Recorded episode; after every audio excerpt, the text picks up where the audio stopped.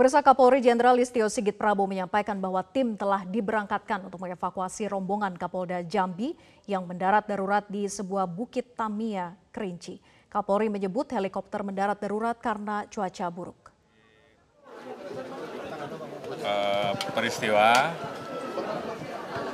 di mana Kapolda Jambi yang saat itu sedang melaksanakan kegiatan dalam rangka uh, peresmian salah satu kantor kita dan juga untuk kegiatan lain ke arah Kerinci uh, tiba-tiba mengalami lost contact di jam 11.20 dan kemudian kita mendapatkan informasi bahwa telah dilakukan pendaratan darurat. Dan alhamdulillah saat ini uh, kita sudah mendapatkan informasi karena dari penumpang yang berjumlah 8 orang terdiri dari Kapolda, Direktur, staf dan tiga kru uh, semuanya masih dalam kondisi selamat walaupun ada beberapa orang yang terluka dan di antara mereka juga bisa uh, berkomunikasi dengan kita walaupun kadang-kala uh, ada kesulitan namun di satu sisi kita telah mengetahui titik koordinat di mana helikopter tersebut melakukan pendaratan darurat. Saat ini kita telah mengirimkan tim untuk melakukan evakuasi.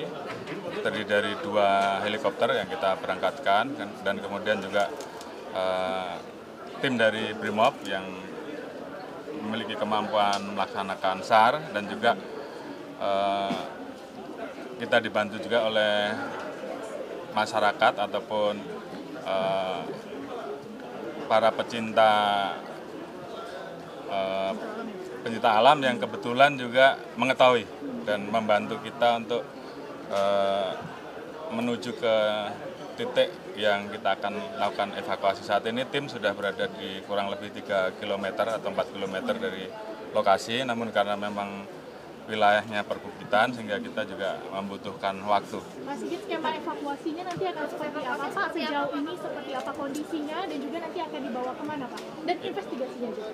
Ya tentunya yang pertama kita akan melihat medan yang ada. Kalau bisa kita evakuasi dengan menggunakan helikopter, tentunya akan kita gunakan helikopter. Namun apabila harus dilakukan evakuasi dengan melalui jalur darat karena kondisi lapangan tentunya akan kita sesuaikan dan tentunya nanti pada saat helikopter kemudian bisa uh, melakukan pengangkatan di titik yang sesuai kita akan melakukan uh, evakuasi ke rumah sakit terdekat ya. Yang jelas uh, tentunya informasi awal yang kita dapat bahwa investigasi nanti tetap kita laksanakan, namun informasi awal yang kita dapatkan bahwa helikopter terpaksa melakukan pendaratan darurat karena mengalami gangguan terkait dengan cuaca buruk dan jarak pandang serta kabut. Tapi dipastikan semua selamat meskipun belum bisa dievakuasi? Ya, Alhamdulillah sampai saat ini kita mendapatkan informasi semuanya masih selamat walaupun ada beberapa yang terluka dan mohon doanya bahwa evakuasi bisa segera uh, kita lakukan dengan cepat untuk melakukan langkah-langkah penyelamatan selanjutnya. Gambaran bagaimana sebenarnya medan di lokasi itu Pak sampai kemudian kunjungan kerja menggunakan helikopter apakah memang susah kemudian bagaimana evakuasinya tadi juga masih ada skema-skema yang belum masih begitu Pak? Ya tentunya dari Jambi ke Kerinci kan memang jarak, jaraknya jauh ya sehingga memang kita harus menggunakan helikopter. Namun karena memang cuaca buruk dan kabut sehingga mau tidak mau uh, ada kondisi di mana terpaksa dilakukan pendaratan darurat. Ya, untuk selanjutnya nanti setelah diadakan investigasi. Ya, ya karena tempatnya ada di suatu ketinggian ya, sehingga untuk mencapai ketinggian tersebut tentunya kan membutuhkan waktu ya, karena memang bukan bukan dataran tapi ini perbukitan. Ya. Pemirsa helikopter yang mendarat darurat yaitu dengan jenis Bell 412 SP nomor registrasi P3001 yang diberangkatkan dari Jambi pada pukul 9 lebih 25 waktu Indonesia bagian Barat, yaitu Kapolda Jambi beserta rombongan terbang dari kota Jambi menuju kota Sungai Penuh untuk melaksanakan kunjungan kerja peresmian kantor SPKT Polres Kerinci dan juga pengamanan kunjungan mantan Wakil Presiden Yusuf Kala di Kerinci. Sementara pada pukul 11 lebih 02 terjadi lost contact, yaitu Posko Polda Jambi mendapat laporan dari kru heli Bell 412 SP yang telah mendarat darurat di titik koordinasi yang sudah diketahui tepatnya di Desa Tamiai, Kecamatan Batang Merangin, Kabupaten Kerinci dengan alasan cuaca buruk Sementara itu untuk penumpang yang berada di helikopter tersebut yaitu adalah Kapolda Jambi, Direskrimum Polda Jambi, Dirpol Airut Polda Jambi, Kors Pripim Polda Jambi, ADC Kapolda Jambi, sementara ada tiga kru lainnya adalah AKP Ali, AKP Amos, dan Aibda Susilo. Saat ini upaya penyelamatan masih difokuskan baik melalui jalur udara maupun jalur darat.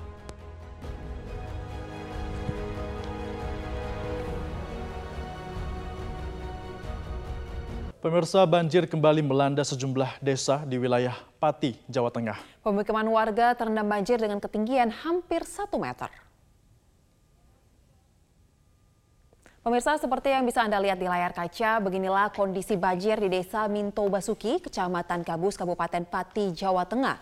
Desa yang terletak di daerah Das Sungai Juana ini kembali terendam banjir akibat meluapnya air Sungai Juana usai didera hujan yang cukup deras dalam seminggu terakhir.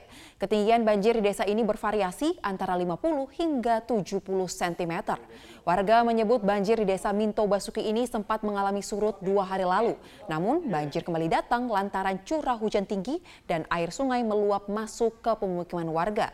Kondisi itu diperburuk dengan air banjir yang datang dari wilayah Kudus dan Pegunungan Kendeng.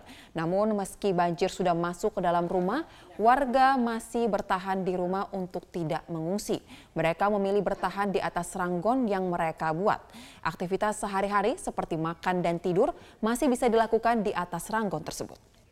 Masih dengan terkait banjir, pemirsa di mana banjir yang merendam ratusan pemukiman penduduk di Kabupaten Maros, Sulawesi Selatan perlahan mulai surut. Warga pun mulai membersihkan rumah mereka dari tumpukan lumpur yang terbawa saat banjir terjadi.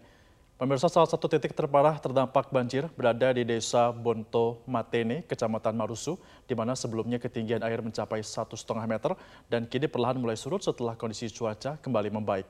Sejumlah warga yang hampir sepekan terisolir karena rendaman banjir kini mulai beraktivitas kembali dan warga terlihat mulai membersihkan rumah mereka dari sisa-sisa lumpur yang terbawa saat banjir terjadi. Meskipun ketinggian air saat ini mulai surut, namun akses jalan penghubung Kecamatan Marusu menuju Maros baru di wilayah ini belum bisa dilalui kendaraan. Pasalnya, badan jalan masih tergenang banjir setinggi 60 cm. Sejumlah kendaraan roda dua yang memaksakan diri melintas pun mogok sehingga terpaksa dievakuasi dengan perahu. Pemirsa dua warga negara Indonesia yang dinyatakan hilang kontak pasca gempa di Turki ditemukan dalam keadaan meninggal dunia di wilayah Diyarbakir. Jasad kedua WNI tersebut ditemukan dalam reruntuhan gedung apartemen tempat tinggal mereka. Dua WNI tersebut adalah Irma Lestari asal Lombok, Nusa Tenggara Barat, dan Niwayan Supini asal Bali. Identitas keduanya diketahui usai tim DVI Polri melakukan identifikasi. Jasad kedua WNI tersebut ditemukan oleh tim Inasar dan saat ini tim tengah melakukan pemulasaran jenazah WNI tersebut dan akan membawa jenazah dari Diyarbakir ke Adana untuk selanjutnya dipulangkan ke tanah air pada Rabu 22 Februari 2023. Total sudah terdapat 4 WNI meninggal dunia akibat gempa bumi di Turki. Pemirsa satu keluarga berhasil dievakuasi dari bawah gedung apartemen di kota Antakya, Turki setelah terjebak selama 12 hari. Video yang Anda saksikan pemirsa inilah detik-detik saat tim penyelamat kembali berhasil menyelamatkan tiga orang korban gempa yang merupakan satu keluarga terdiri dari pasangan suami istri serta seorang putranya. Para korban berhasil bertahan dengan menahan rasa sakit saat tertimpa puing-puing rumah mereka sendiri. Ketiga korban yang berhasil dievakuasi langsung dibawa ke rumah sakit terdekat untuk mendapatkan perawatan intensif. Namun naas, anak mereka yang berusia 12 tahun harus meninggal dunia setelah mendapatkan perawatan. Hingga saat ini dilaporkan setidaknya 45 ribu orang meninggal dunia, 39 ribu orang meninggal di Turki, dan 5.800 orang meninggal dunia di Suriah. Angka ini pun menjadikan gempa yang terjadi pada 6 Februari lalu masuk dalam 10 gempa paling mematikan di dunia dalam 100 tahun terakhir.